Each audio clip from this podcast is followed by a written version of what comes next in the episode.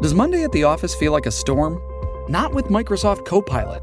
That feeling when Copilot gets everyone up to speed instantly? It's sunny again. When Copilot simplifies complex data so your teams can act, that sun's shining on a beach. And when Copilot uncovers hidden insights, you're on that beach with your people and you find buried treasure. That's Microsoft Copilot. Learn more at Microsoft.com/slash AI for all. Welcome to the Modern Intimacy Podcast, a show about mental health, sex, relationships, education, how to's, and those private things we need to talk about more publicly with no restrictions. I'm your host, Dr. Kate Balestrieri. As a licensed psychologist, certified sex therapist, and certified sex addiction therapist, I know that mental health is directly tied to the quality of our relationships and our sex lives. I am passionate in my desire to smash stigmas about both and shine a light on relationship and societal issues that may be negatively affecting us. During this podcast, I will also give you practical answers and insights to questions you're asking about or have been hoping to solve. We should all have fulfilled, happy lives, erasing shame and stigmas, and building healthy connections. Let's do that by getting curious together. Thanks for joining me. Let's get started. Hi, everyone. Welcome back to the Modern Intimacy Podcast. So, this month we're taking a shift away from last month's topic of misogyny and sexism, and we're talking about something a little bit more fun. Well, hopefully, a lot more fun pleasure. And in time to start that conversation is a question from a listener whose name is Barb. And Barb says, I am so exhausted and I feel like I don't have anything fun or pleasurable in my day to day life, but I don't know where to get started. And I feel like I don't even know what pleasure is anymore. Everything's changed from the pandemic. What should I do? And I really appreciate this question so much because I think it speaks to where a lot of folks are in life right now, kind of numb, kind of recalibrating, kind of in a loss for what feels like a new normal.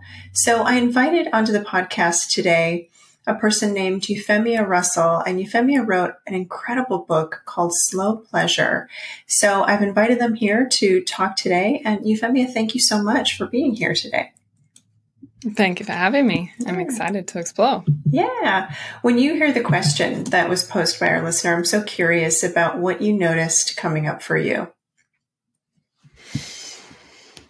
Yeah, the as you said that it's a shared experience by many people and that pleasure is often not spoken about and yet we're all fumbling our way back to pleasure. I see pleasure as a practice of remembering rather than learning. Mm-hmm. And there are so many barriers and so many dampeners to remembering that pleasure, particularly after a pandemic and lockdowns and being in the motions of everyday life. Um, so I suppose first I felt empathy um, and resonated with it. And that's why I've built so many of my offerings and products around beginning in the small moments. Like one of my offerings is microdosing pleasure, one of them is slow pleasure book. Um, unfurling all of them are around how to start small how to it to be like sip by sip of pleasure rather than feeling as though it has to be extravagant or outlandish um, and out of reach as well. I really appreciate that approach, and and I want to dive into that a little bit more because your book has so many rich ideas and ways to conceptualize pleasure, and then also ways to begin that pleasure practice.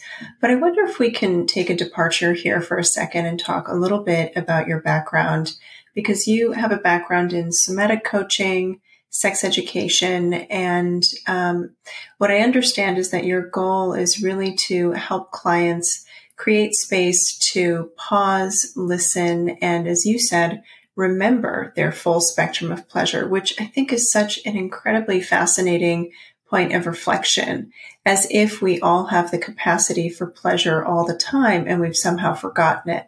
So I wonder if you can speak a little bit more to that philosophy and what was the inspiration behind your book, Slow Pleasure? Mm, there's a lot of good questions in that. I um I started as a sex educator and I realized that it was a doorway into a full spectrum and constellation of pleasure choices and possibilities. And over time, just naturally, and then working with clients, realizing that pleasure was about cultivating a relationship with yourself, with your body, with the world around you. And that I noticed again and again and again that it was actually less about learning the top three tips or you know the idea of mastering this or fixing this that it's not necessarily about problems. And maybe they're the things that bring attention to oh this is something i want to cultivate or tend to. And it's like finding the small ways to begin but actually as you said it, i have come to see and witness and feel for myself that it is a coming back to it's a pausing and building those pauses into life to actually listen to our thoughts, our feelings, our sensations, and to be able to know our choices for pleasure and then invite more pleasure and savor it. And that's really where I brought the blending of uh, sex education that turned into pleasure in general with somatic coaching and being able to explore embodiment and seeing ourselves as a whole through a somatic approach of thoughts, feelings, sensations. And it really birthed a whole new way of being for me and my work and my life and myself. And I think that slow pleasure was born out of that, which was saying, hey, yes, sexual pleasure is something that we default to when we talk about pleasure, of thinking it's like orgasms, genitals, and with someone else or other people. But actually, pleasure can be in this small everyday moments. And so this book is about taking you through building that pleasure practice and that relationship with yourself again after having been socialized out of it by society and collective guilt and shame that we've inherited, um, and all the challenges and barriers to feeling that pleasure and celebrating it and in an unashamed way. So it feels really it feels very significant to be able to share this book with so many people and for it to be such a accessible um, information and practices to so many people now because I think that we have been very distant from it collectively. We really have. Um, I was even reading this article the other day that talked about how we have kind of uh, erased the experience of pleasure in our home aesthetics over the past several years by going toward these beige and monotone um, aesthetics. And while I personally find that to be really beautiful, I completely understand what the author was saying about how the the movement away from bright colors and from uh, diversity in what we see around us is a sort of stripping away of pleasure visually from our day to day life. And it can, for some people, create this experience of expected monotony. And mm. I think about that often actually when I look at your book because your book itself is is an act of pleasure. Everything from its tactile experience to the way that the colors blend together and the way you blend in these beautiful photos and artwork throughout, even in how you place the text throughout the book, there's a curiosity that gets evoked in reading it because every page is a different layout and sensation and experience. So I just want to highlight that for the readers listening that even the construction of your book is is uh, a preach of your practice. Hmm. I love that you received it as intended and that it it makes you feel that way. It's like a full pleasurable experience. It does. There's lots of dopamine when I read your book. yeah. So I love what you said about aesthetic because I think about that a lot too. Obviously, being colorful, that's something I've come to come back to and reclaimed and being like, oh, the ways I've been also socialized to be smaller or um, more palatable even to myself. Absolutely. Yeah. It's, it's such an insidious, um, conditioning that I think we get experienced to when we look at the world and how it's constructed around us. Um, so let's talk a little bit about slow pleasure. And I know you started to describe slow pleasure in the day to day activities, But I wonder how you differentiate that from fast pleasure or quick pleasure. What would you see as the other end of that spectrum? I think that there's um, the reason that I focus on slow pleasure is because I believe collectively we default to fast, and that giving more attention to slow is not saying that it's better um, or that it's just one or the other. It's just saying, hey, we default to this, but what about if we put more attention and more care on the slow, which is something that's harder to cultivate and harder to do because it's not celebrated or it's not supported in our day to day life and work. And so it's, it's tending to it more. And so actually in the end, when you tend to slowness, you have more choices for speed or pace or types of pleasure because you expand that pleasure spectrum. And so it's much less about slow being better, but it's also that when the slower that we are, the easier it is to listen. So it takes practice to do fast pleasure or things fast and to still be embodied to still be aware of what is happening in real time in my sensations, my desires, my needs, my longings, my fantasies, my feelings, my thoughts. All of those things need a little bit more time, even if it's just an elongated pause, like a long breath or a moment of silence or a minute of movement. But slow allows more choices and slow allows more space to listen. So, what I hear you saying there is that slow pleasure is about being able to cultivate a sense of presence so that you can develop more information and and information, I mean, you can pick up more on what is your sensory experience or even your cognitive experience in the moment. And that allows you to consciously make more decisions about what is enjoyable or not, thus defining your pleasure. Would that be a fair mm-hmm. way to describe slow pleasure? As yeah, a- I mean the the you mentioned the practice before of the pausing, mm.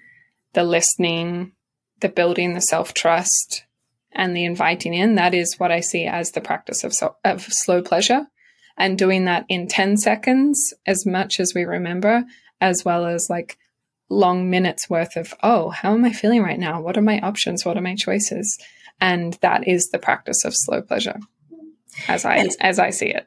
And and you're saying that we need to be able to have that practice well established to be able to consume information sensory information in a faster way and to be able to also appreciate it and appreciate its pleasure with the same level of um, consciousness?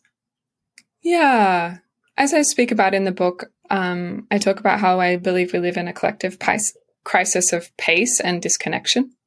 And so I see offering the practice of slow pleasure as a way to reconnect to ourselves, reconnect to our pleasure, um, and to slow down and savor more, to be able to savor the pleasure or savor the life that is here right now, and not being in that um, like hedonic adaptation or like hedonic treadmill of like what's more what's next what's the next thing? Okay i've done done done done done go go go go go quick quick quick quick quick which is what we have been encouraged and rewarded to do and can sometimes be at the hmm, at the expense of pleasure and embodiment. So yeah i think your interpretation of slow pleasure is the same in different words. And it's really interesting hearing you explain it. And I'm like, yeah, same, same, but different words. Yeah. Yeah. It, it did, like for me, what stood out so much as I was reading through your book is the idea of consciousness, right? And it's difficult to be conscious to our own experience when we are doing something really quickly or when we are consuming something really quickly or in a medium that delivers information really fast because to your point, we are really um, encouraged to be fast in our production and our consumption and our experience. And there are really um, positive aspects of that at times. But when it comes to discerning pleasure, it can make it really difficult to be even aware of what feels good or what feels bad if we can't pause to consider how we're even experiencing things around us. Totally. And we're so fluid that it can change over time and be like, oh, shit, I didn't realize that what I once loved, I no longer, or vice versa. Right, right. Well, this might sound like a weird question, but how do you even define pleasure? The way that I define it is it's a state of enjoyment or a feeling of enjoyment. Mm-hmm. And um, I don't see it necessarily as an action of in, of enjoyment. Like, say, for example, you can go through the motions of doing a pleasurable thing, but you might not actually even allow it to soak in that you're feeling pleasure. And so I think that that's where savoring comes in is feeling pleasure from the pleasure and allowing it to really sink in. Um, so yeah, I, I focus more on a state or a feeling rather than an action. I really appreciate you breaking it down that way because I, I, think so many people will engage in activities that they think should be pleasurable and they they don't experience the kind of joy or or what they might um, identify as pleasure. They don't feel it in their bodies, and sometimes they don't feel it emotionally either, and that can feel really incongruent. Um, so it is a feeling state of enjoying something.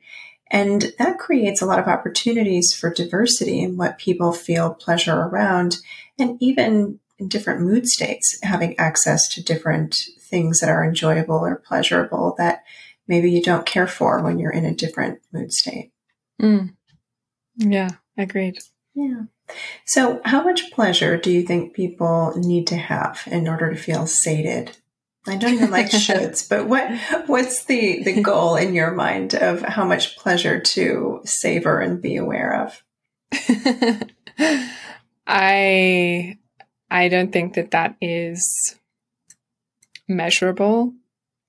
And I think often we associate pleasure with hedonism or indulgence or frivolous. And that the way that I see pleasure is that it's a direct path to feeling more alive.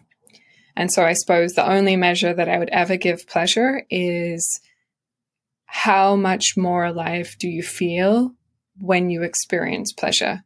how much closer does pleasure bring you to feeling the most alive that you could in this moment? And as I said, there's the microdosing pleasure offering that I um, created because it's like, how can you bring 10% more pleasure into this moment, even if it's an everyday action or process? And that that can make a world of difference. Even just 10% for 10 seconds can bring so much quality of life and aliveness to an everyday action like brushing your teeth or walking along the street or driving in the car, whatever it may be. So I think it it's boils down to quality of life, but more than that, I think it's aliveness. And so pleasure is the most direct path to aliveness. And I see embodiment as the most direct path to connection. And that's actually the things that I really care about is feeling alive and feeling connected to yourself, to others, to the land, to the world around you. And that's what feels really nourishing and why why why we're bothering. So, I suppose that's the only measure I would give pleasure. So what I'm hearing is that there's this balance of um, enjoyment and then also connectedness, right? And, and vitality and connectedness, which are some of the things that we aim to seek during sex, but also what we really aim to seek during life and non-sexual experiences as well, because that connection to our vitality is so key in our survival and important in the way that we learn. It's important in the way that we grow and experience so much of the world. Um, and I might, I might offer that if the vitality is really high, but there's no connection to self or others, it might be an opportunity to look at is there a destruction in this vitality or in the pleasure or the enjoyment? And perhaps that's where it might venture into a hedonistic place or a place where you might want to recalibrate. Would that be a fair thing mm. to say? That's a beautiful way to tie them together. I love that. Because a, a, lot of people ask me, like, why pleasure? You know, if I'm just doing pleasure now, like, what's the point? And I say to them, well, there's fleeting pleasure, there's like instant pleasure, but there's an investment in building your capacity to feel more alive, to feel more pleasure over time. That are you feeding that wellspring of pleasure? So I love the way that you bring pleasure and connection together. Um, I feel like we're good mirrors to each other, where we speak in different ways, but about the same thing. So it's really nice to hear your wording and perspective on that. Oh, thank you. I appreciate that. Um, and agree. I think there's there's so much synergy in the way that you discuss and educate folks about pleasure and sort of how we think in the mental health field as a whole, right? About staying connected and embodied. And it's an important place to be intentional and to develop a practice. And I wonder, how would you differentiate a pleasure practice from a gratitude practice? Are they similar and different? The way that I see gratitude is it's a savoring practice. It's savoring what already is. And so it's allowing appreciation or your appreciation for life to sink in. Whereas savoring is allowing the pleasure of life to sink in. So I think that they are related in terms of the depth or the presence that is required to feel gratitude or to savor pleasure. And yet, I think they feed into each other that if we don't have gratitude, our appreciation for what is, then it can be hard to feel more and feel fulfilled rather than scrambling and reaching and grabbing for more, more, more, more, more. So I think they're different, but I like thinking about the way that they interplay and feed into each other and allow more possibilities for both. And as I was saying before about like the hedonic adaptation of the kind of go, go, go, go, go, what's the next thing? Don't even reflect, don't even digest, don't even stop and allow something to sink in or wash over us or integrate. That the more that we stop and we are grateful and we reflect on what has happened and what is, it allows us to have more depth and to build that capacity to be with more pleasure, more aliveness, more connection, and more possibilities in the future. And I think that's also part of slow pleasure is the part of that pausing is the sinking in, the metabolizing of what is. So gratitude is a beautiful practice for that. Wonderful. What what are your thoughts and recommendations for people who want to start a pleasure practice, a daily pleasure practice, but don't really know what that means or don't really know how to begin?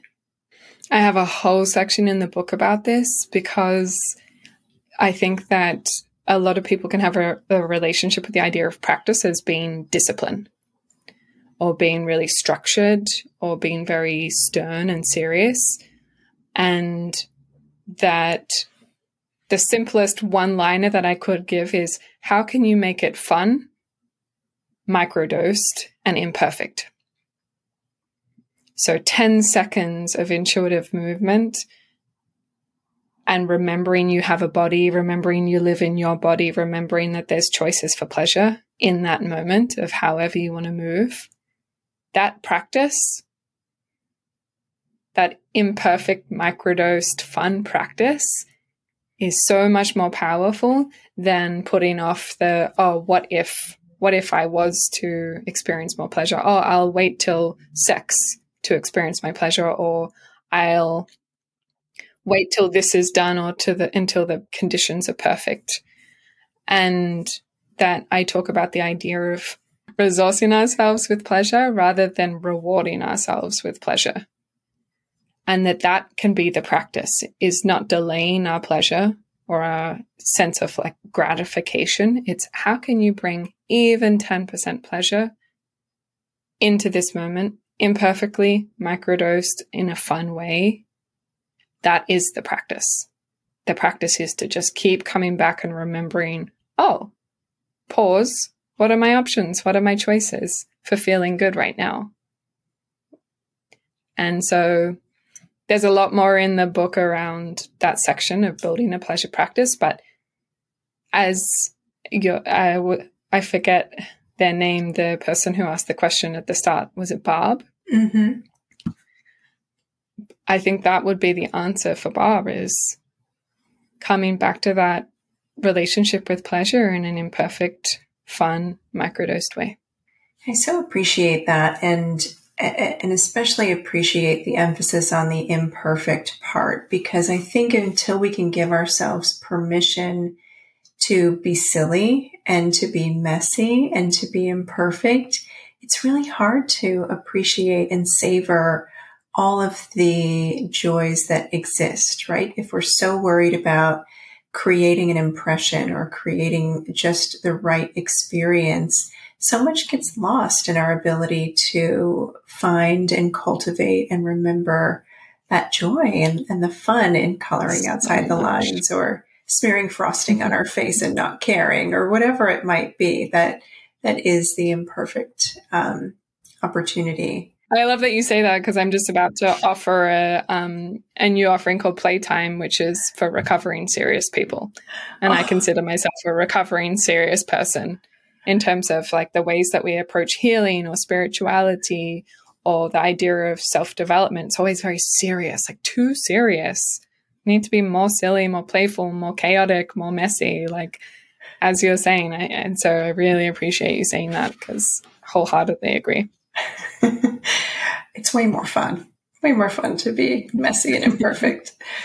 Um, you mentioned in your book this idea that I just loved so much called bossy sessions. And I wonder if you can talk a little bit more about bossy sessions and how it can help couples bring more intentional pleasure and curiosity around pleasure into their sexual and non sexual life together. I love bossy sessions. I they've slightly evolved af- actually since I wrote the book now um, I would I suggest to people to do experimenting sessions, which is prioritize time. It's not scheduled sex, but it's prioritize time, regardless of your relationship dynamic, where you experiment and explore with different ways of mutual pleasure in the body. That's not necessarily sexual. Um, but it's saying like, oh, what mood are we in? We could have a list of things we want to explore, and then depending on the mood we're in, we can explore this one or that one. And part of that is being is practicing communication. And so bossy sessions, one of the reasons I developed that structure for people was because it allowed them to go through the one, two, three step of practicing how to communicate and really articulate needs and wants and desires and to allow our needs and wants and desires to change over time. So if, for example, you've been in a long-term relationship you can get to the point where you're like, oh, I know everything about you and I know everything that you like or need and want. And therefore we just default to that. Whereas a bossy session can allow more space to come back to of, okay, I'm going to be the one that receives. And the receiver has to give instruction of what pleasure they want in that moment. And if you stop speaking, then the person who's giving stops as well. And so it's an overemphasizing of communication. It's an overemphasizing of saying, okay, you are coming together here and now. What is the curiosity? Finding that curiosity of how you two are, or however many people you are in this moment. What do you desire? What feels good? What is possible? Mm. And so there are so many levels to this practice but it allows for exploration, it allows for communication, and it allows for new possibilities and ways of being together. Um, but I'm glad that it resonated with you and that you were excited to speak specifically about that. Yeah, it, it, there are so many parts. It's hard to pick just one, but that really did stand out to me as such a gift for people who don't know how to put this into action together because it does create this um, intentional communication and uh, it also reinforces the idea that we're responsible for our own pleasure and we do need to communicate what we like, but sometimes we don't know. And so it's okay to explore and experiment with different ideas and to be in charge of what you get to experiment with in that moment so that there are less surprises or at least the kinds of surprises that you might anticipate and like. Yeah, exactly. Yeah. And is really great for people pleasers or overgivers or people who just have been socialized to not know what they desire. It's like, so, oh, let's see what there is here right now. You don't need to know, you just explore and see what happens. Yeah. That's so great. Well, thank you again for coming to speak with me today. And I wonder where can people reach you if they want to learn more about your work um, or if they want to work with you directly? My website, which is euphemiarussell.com, or my book, which is Slow Pleasure, Explore Your Pleasure Spectrum. And then my current only social media is Instagram, which is euphemia.russell, or TikTok, which is euphemia. Okay, wonderful. We'll make sure to include all of that in the notes on this episode. Uh, thank you all for being a part of the Modern Intimacy podcast, and we'll see you next time. Thanks for having me, Kate. Thank you for listening to the Modern Intimacy Podcast. On Instagram, follow me at Dr. Kate Balestrieri and at The Modern Intimacy. On TikTok, check me out at Dr. Kate Balestrieri and on Twitter at Kate Balestrieri. Everyone has questions about mental health, sex, and relationships. Send yours to me via DM on Instagram or email them to questions at modernintimacy.com and I'll answer some at the end of each episode. Visit the website, modernintimacy.com, to schedule a consultation with a member of our team or to sign up for our newsletter. Let's meet back here next week. New episodes air every Tuesday. Reminder this podcast is for education and entertainment purposes only and is not a substitute for mental health services.